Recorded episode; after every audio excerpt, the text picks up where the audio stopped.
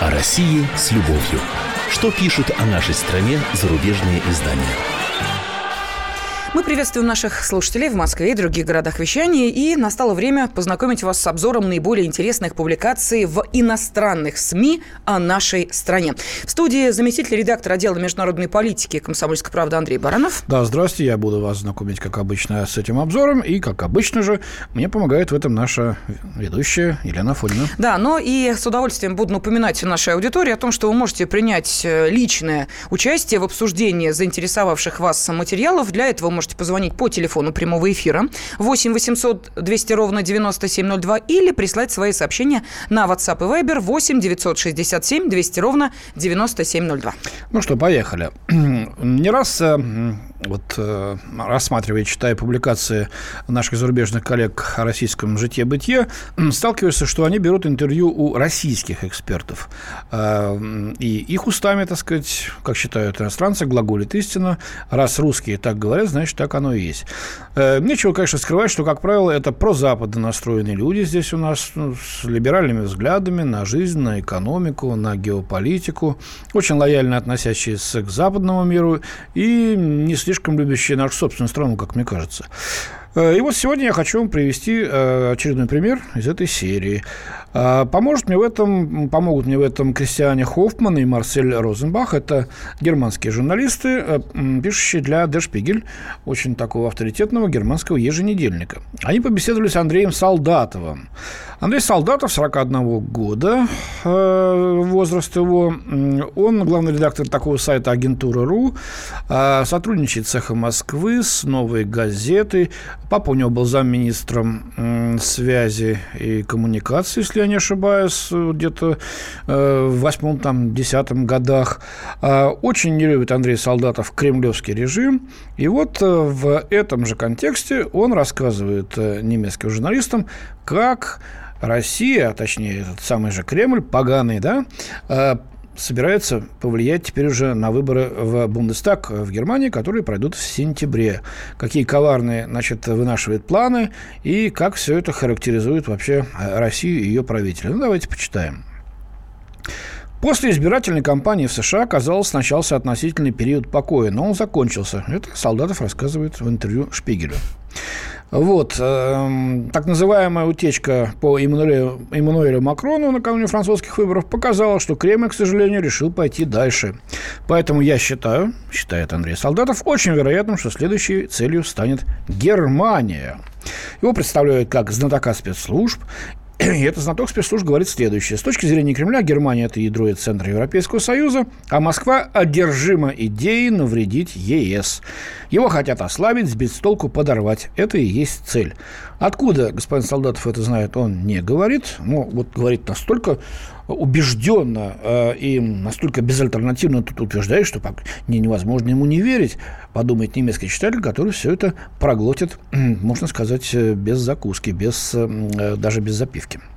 Вот. Салат считает, что предостережения не вмешиваться в выборы в Германии, сделанные Ангелой Меркель, не дадут никакого результата.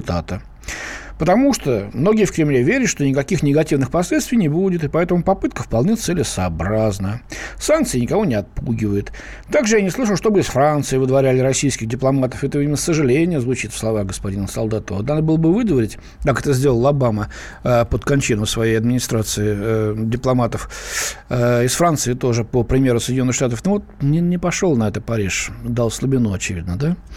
Вот. Э, и вообще он говорит, что крупные традиционные политические партии Германии недооценивают силу социальных средств массовой информации, не подкованы с технической точки зрения, предпочитают туда не лезть. И в этом Кремль усматривает шанс распространить там свое влияние, считает вот интервьюируемый Шпигелем российский эксперт. Он заметил, что в книге «Красная сеть», э, написанной им в соавторстве с некой Ириной Бороган, нет сомнений, что в конце цепочки стоит лично Путин, и даже известен его мотив – что ж такое-то э, за мотив оказался Владимира Путина? Оказывается, Путин тривиально мстит Западу, да? Э, это была месть, и тут вспоминаются панамские документы. Сергей Ралдугин, да, угу. там миллиарды путинского друга Сергея Ралдугина, давно забытая, похороненная история, с которой и пыль-то сдавать стыдно, потому что там оказалось нет никакого навара информационного. Нет, Путин, оказывается, сейчас, спустя три года, вот мстит вот так вот всем Америке, Франции, Германии, всем подряд мстит. В Кремле увидели в той публикации американские интересы и нападки, на которые надо ответить. Поэтому мотивом Путина был ответный удар. Месть, говорит Солдатов. Вот, э, ну, и это, он считает, выгодно для России. Самым существенным успехом Кремля стало то, что Россию снова стали воспринимать в качестве сильного международного игрока, который способен влиять на выборы по всему миру. Это что, хорошо или плохо? Я вот спрашиваю наших слушателей что нас действительно стали воспринимать эм, теми, кем мы на самом ну, деле видимо, Андрей стали, Солдатов да? считает, что это плохо. Но мы действительно усилились, это факт, и нас воспринимают таким образом. Нравится это кому-то или не нравится, но это объективная реальность, и ее надо адекватно воспринимать, если они хотят э, быть, называть себя политиками. Но читаем дальше. Солдатов утверждает. Вот, вот дальше то, что я прочту, как будто говорит не русский человек, а какой-то иностранец, э, не российский гражданин, а человек э, с подданством другого государства. Некоторым людям во власти Прежде всего, важно продемонстрировать, что с Россией надо считаться, что она сверхдержава хотя бы в киберпространстве. Для русских все это эмоциональная сторона. Им важно, как к ним относятся на мировой арене. А это делает ситуацию непредсказуемой и опасной. Логики я так и не, не, не понял. Еще раз. Для русских все это эмоциональная сторона. Им важно, как к ним относятся на мировой арене. Ну, вроде понятно, да? А это делает ситуацию непредсказуемой и опасной. Я не вижу причинно-следственной связи между этими вот Ну, видимо, вот, э, вот этот самый господин Андрей Солдатов считает, э, что эмоциональная реакция мало предсказуема, Именно поэтому с русскими, ну, то есть э, с теми, кто проживает в стране, видимо, без учета самого гражданина России Андрея Солдатова, поскольку он, наверное, другой точки зрения придерживается, вот это делает как раз ситуацию непредсказуемой. Мол, типа не знаем, чего от нас самих ждать. Ну, то есть вы не знаете, чего от нас ждать. Говорит он немецким журналистам. По-моему, значит, вот многие годы подряд, и последние недели постоянно э, Кремль, власть российская, э, посылая сигналы нашим международным партнерам, заклятым, да, за рубеж, четко говорит, мы выступаем за это, мы предлагаем это. Вот в случае с Трампом, хотите, пожалуйста, вот запись беседы Лаврова, сделанная от руки, uh-huh. как это принято в дипломатической практике. А, Трамп, значит, с Лавровым, пожалуйста, передадим. Это, оказывается, все непредсказуемо и опасно. Это все холодно воспринимается. Не хотим вам верить. Даже если вы нам протягиваете руку, мы ее будем отталкивать, потому что это рука русских. Рука, у которой, видимо, там в ладони зажат кистень, кастет, который может ударить. Почему? С чего он взял? С чего взял господин Солдатов, что России нужно вмешиваться в выборы в Бундестаге? С чего он взял, что Россия вмешивалась в выборы в Соединенных Штатах, когда э, Комитет по разведке э, Конгресса Соединенных Штатов провел собственное слушание и сказал, не было никакого вмешательства. Правда, сейчас демократы повторное э, расследование э, значит, учинили, и даже еще и параллельно ему другое, но это чистое политиканство уже, все это видят. Во Франции, ну, только ленивый не писал о Э, всем, что связано с военным Макроном, его браком, э, вообще отсутствием у него какой-либо программы. Э, Комсомольская правда, например, цитировала просто пассажи из французских же газет. Причем здесь, собственно говоря, вмешательство Кремля-то какого-то. Смотрите, как интересно получается. На, наш, на нас вешают всех собак, обвиняя в том, что Россия и не собиралась совершать. Нет, утверждают, что она это не только собирается делать, она это делает.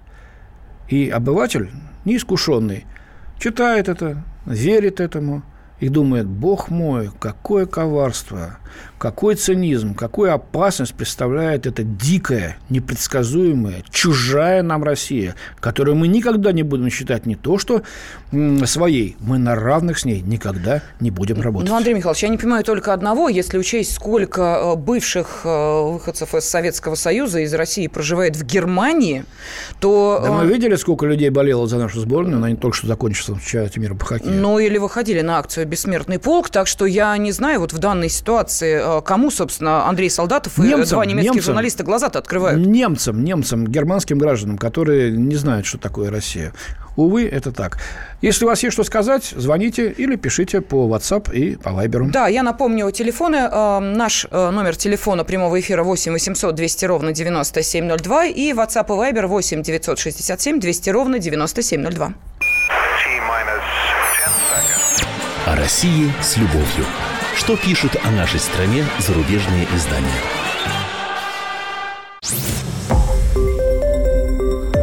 Радио «Комсомольская правда».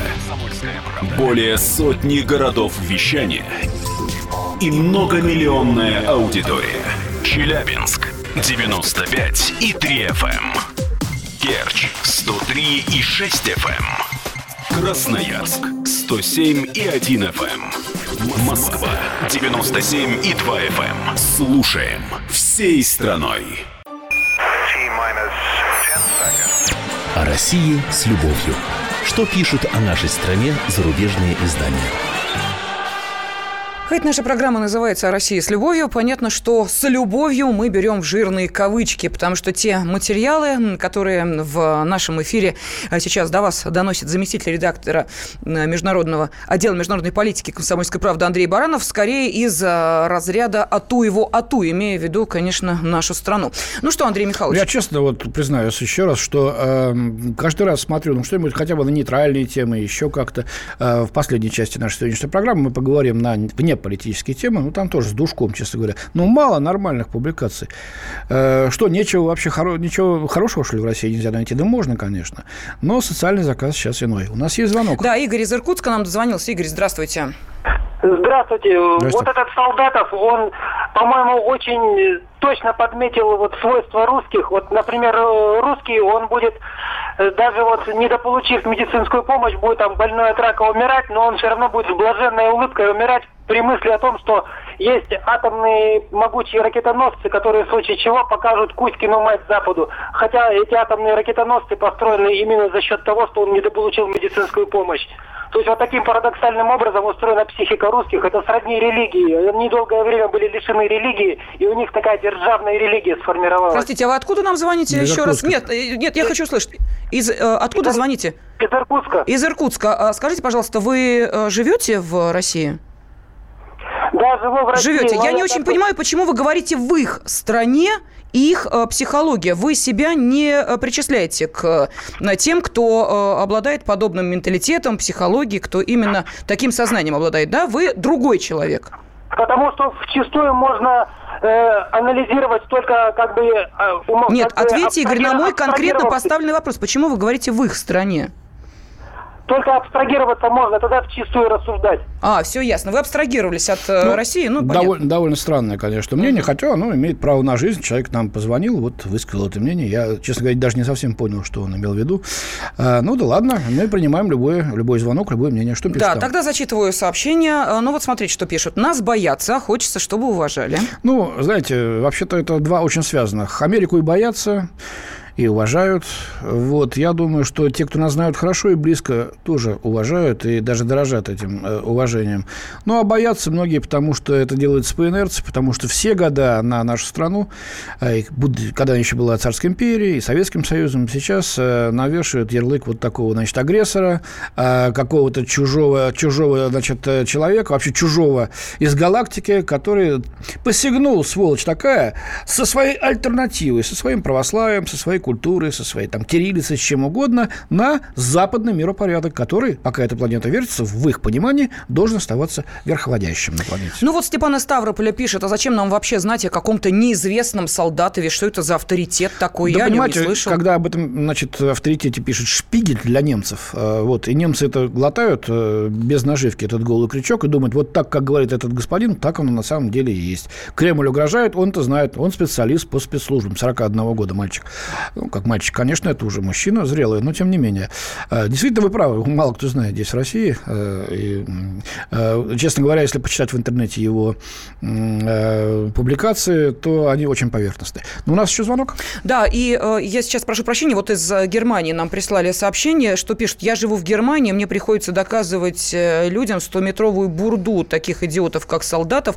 На, Бильд сильно зомбирует людей. Вот что нам пишут. Но если я правильно сейчас прочитала сообщение, там просто слова не очень понятны.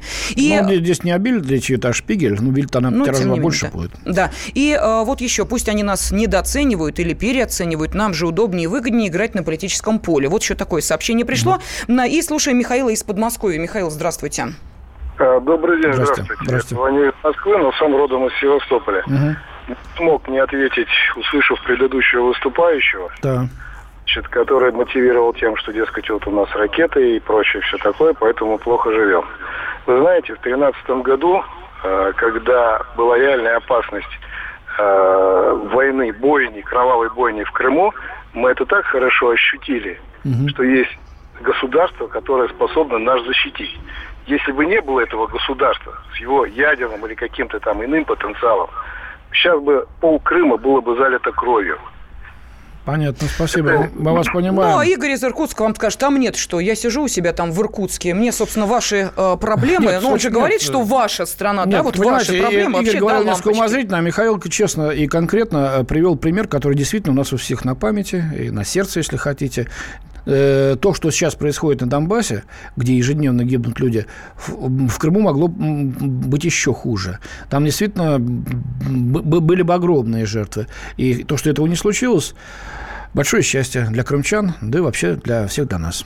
Да, но мы э, вернемся, собственно, сейчас к материалам зарубежной прессы. Еще раз говорим, наша программа посвящена именно тому, что пишут наши зарубежные коллеги-журналисты о нашей с вами стране. Вот, а вы можете оставлять э, ваше мнение о том, согласны ли вы с такой трактовкой, не согласны ли, ну и все, что думаете вокруг этого. Да, WhatsApp и Viber вам в помощь, 8 967 200 ровно 9702. Продолжим по немцам. Штефан Шоль из Франкфурта Руншау, известный немецкий журналист, э, работающий в Москве, хорошо знающий. Язык пришел к неутешительному выводу. Протест в России мельчает. Вот ты понимаешь ли, а? Не хватает единодушия многочисленным российским оппозиционным движениям, э, полагает Штефан Шоль. Вот он вспоминает э, людей, собравшихся на проспекте Сахарова по поводу пятиэтажек программы реновации, да, Э, Не он ли на прошлой неделе вот э, как раз по пятиэтажкам-то прошелся, по-моему, было, читали было, его было, статью? Да, да, да угу. правильно, да. Э, однако, подчеркивает корреспондент, большой политикой устроители акции заниматься не захотели. Вот социалкой ограничились, там, пятиэтажками, кому-то это нравится, кому-то не нравится, кому не нравится, вышли. Демонстрация была социальной, потому на нее пришло столько людей, объяснила одна из организаторов Светлана Данилова. По мнению Даниловой, внепарламентские партии настолько непопулярны, что они могут отпугнуть людей.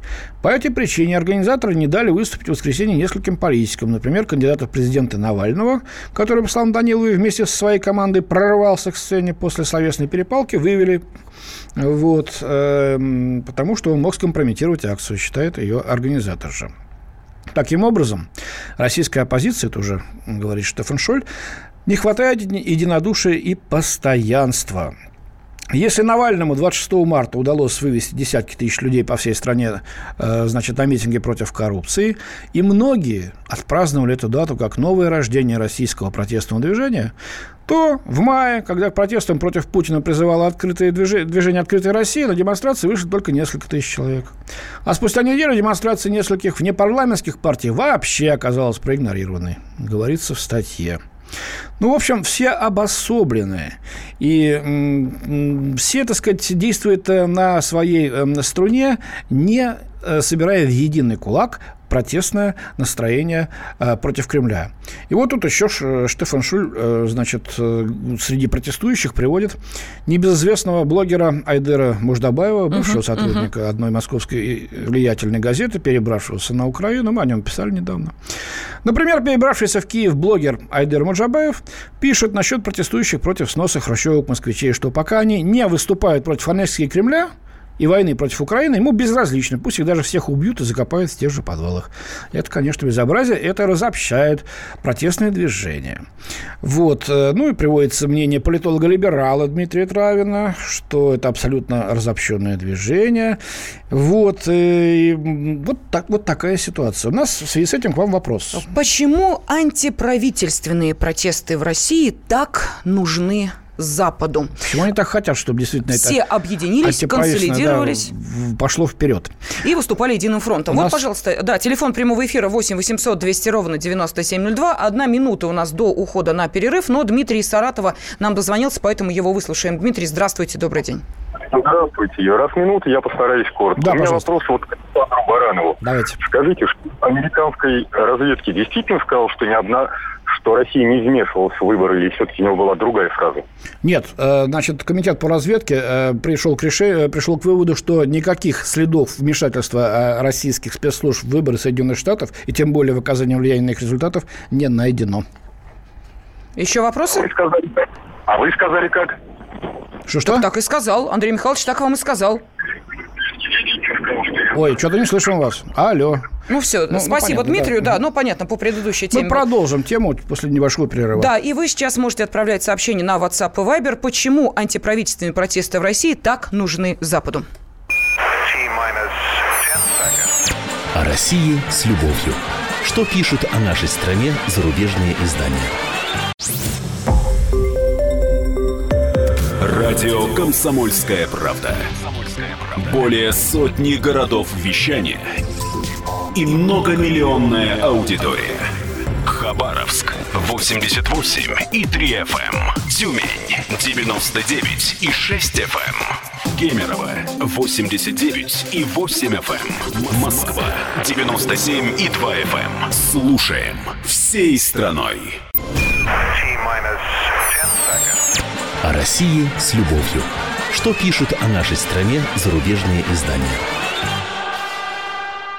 Мы продолжаем читать зарубежную прессу, и помогает нам в этом заместитель редактора отдела международной политики «Комсомольской правды» Андрей Баранов. Ну и Елена Фонина помогает Андрею Баранову. Да, и вопрос, который мы для нашей аудитории сформулировали, отталкиваясь от э, статьи в одном из немецких изданий, э, Штефан Шоль написал, что протест в России мельчает. И э, вопрос мы задали нашей аудитории, почему антиправительственные протесты в России так нужны Западу.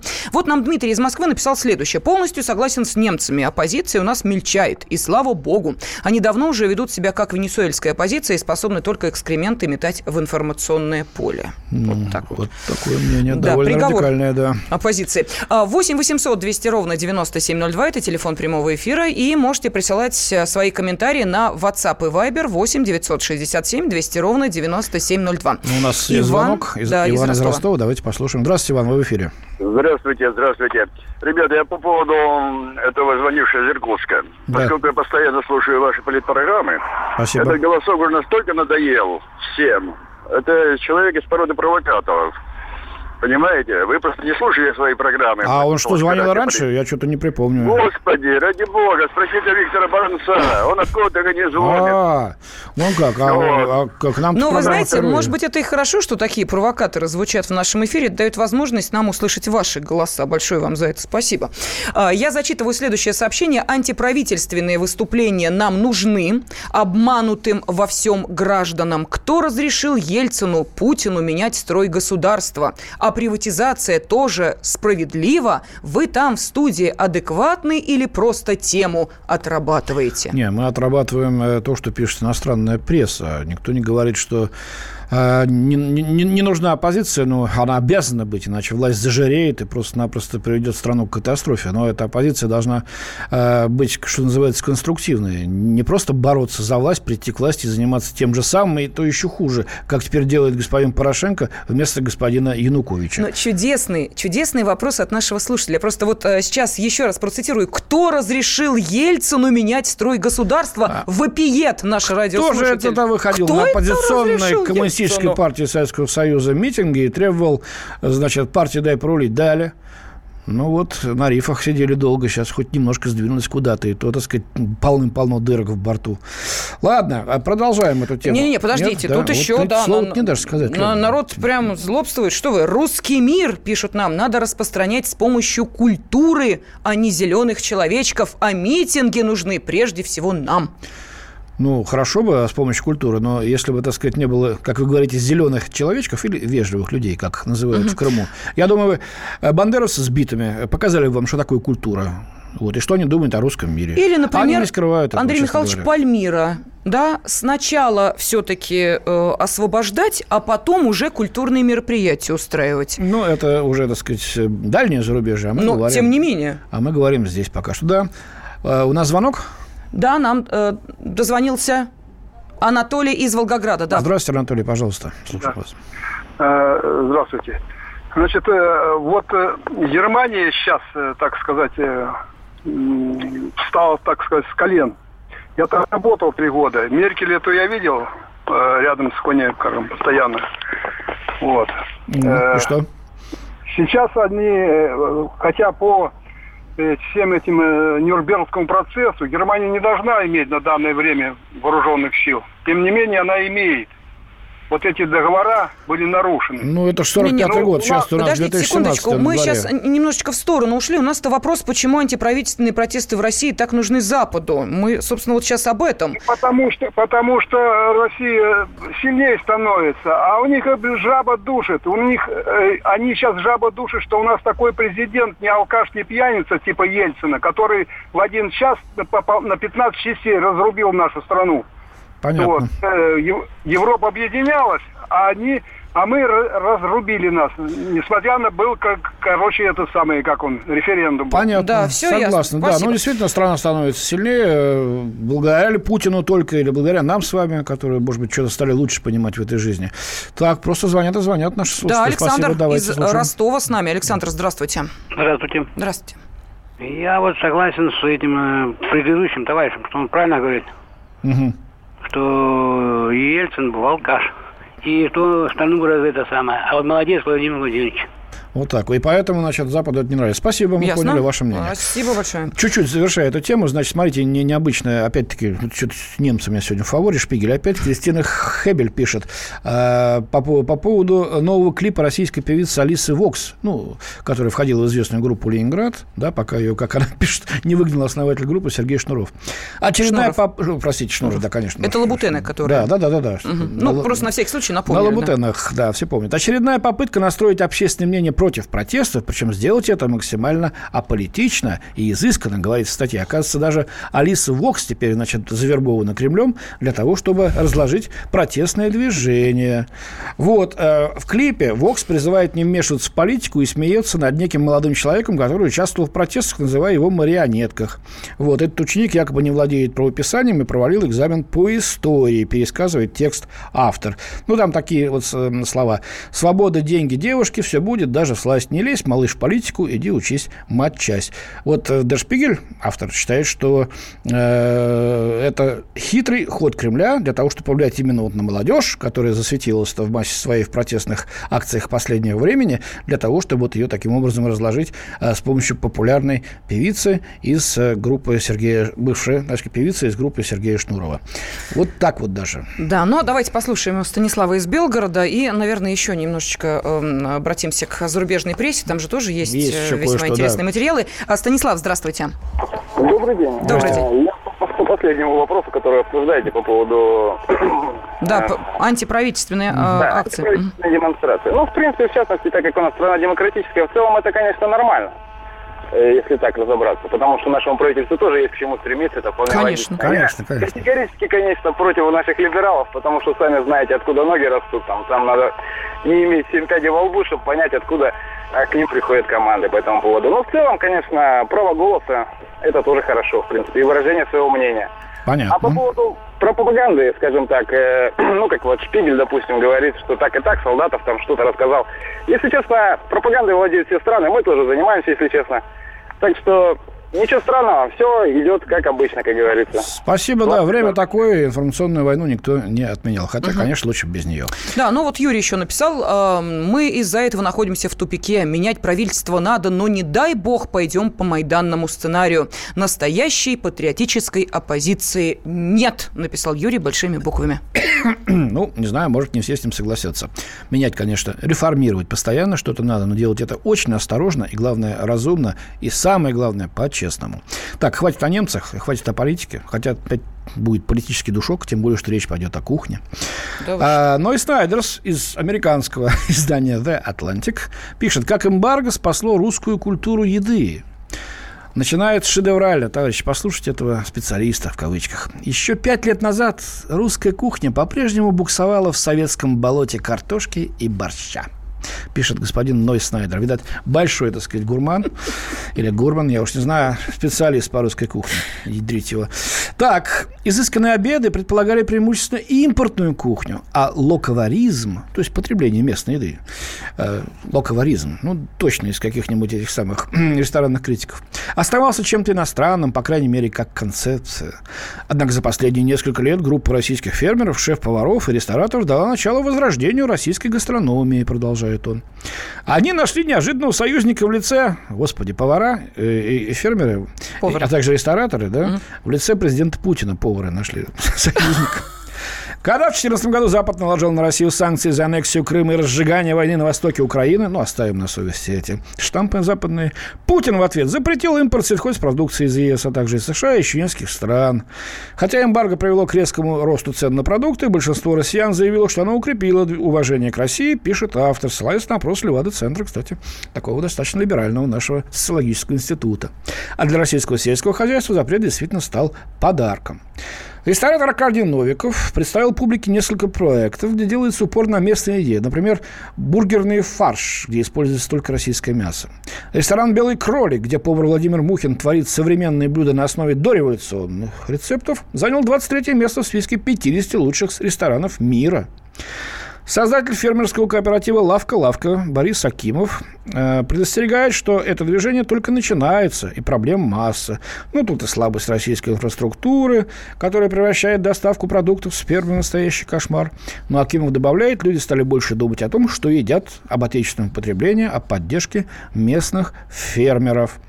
Ну вот, э, посмотрите, вот я что-то такое не политическое решил найти. Ну, вот как это считать? Ну, будем считать, что это не политика, хотя тут речь идет об импортозамещении. Но вот это вот, э, этот пассаж о русской кухне, буксовавший в советском болоте картошки и борща, Холодец бы хоть попробовал наш, я не знаю, там, пельмени с капусточкой-то, с сахарком да с маслицем. Да, господи, куребяку съешь осетринку, поросенка с гречневой кашей. У меня слюнки потекли уже. А у самого а, больше не буду. Не знает он русскую кухню. И поэтому пусть, собственно говоря, и э, не читает нам здесь нотации. Но сам по себе вот такой, может быть, даже комичный несколько взгляд на нас э, вот через такой неожиданный ракурс, такого неожиданного ракурса, э, говорит сам за себя. Вот, по-моему, они считают, что это комплимент современной России, а современному российскому рынку потребления гастрономии или гастрономии, э, как правильно говорить. И вот э, в этом плане этот материал выгодно отличается а, от обычных квазикритических материалов, значит, которые сыпятся как из э, дырявого мешка на нас в последние годы. Что думаешь по этому поводу? Да, но, э, честно говоря, вы знаете, вышеперечисленные э, заведения, вот э, если просто даже не заходить в них... Дорогие. Да, я об этом и говорю. Они, Посмотри даже просто для, ценник в интернете. Класса, да. Нужно вам сказать, что, например, в той же сети ресторанов кафе, который, собственно, был написано в этой статье, перловая каша стоит порядка там 500, по-моему, да рублей. я думаю, в той же Америке, да. значит, две трети населения, ну что там, три четверти лучше больше Макдональдса и Кентаки Фрайд Чикен с бургером ничего и не видели никогда. Поэтому в этом Слушайте, а какая у болоте, кухня? болоте, да, вот в этом фастфуде сидят и продолжают сидеть. И стремительно жиреют. Нация вообще толстеет американская так, что неизвестно вообще, как они там будут потом протискиваться в да, двери. Так что уж оставьте нас с нашими борщами и пожарскими котлетами. А, ну, у нас сегодня э, все. И э, в студии была э, я ведущая радиостанции «Комсомольская правда» Елена Афонина и заместитель редактора отдела международной политики комсомолки Андрей Баранов. Баранов. Андрей Михайлович, спасибо. До свидания. О России с любовью. Что пишут о нашей стране зарубежные издания? Радио «Комсомольская правда». Более сотни городов вещания и многомиллионная аудитория. Ставрополь 105 и 7 FM. Севастополь 107 и 7 FM. Эм. Калининград 107 и 2 FM. Эм. Москва 97 и 2 FM. Эм. Слушаем всей страной.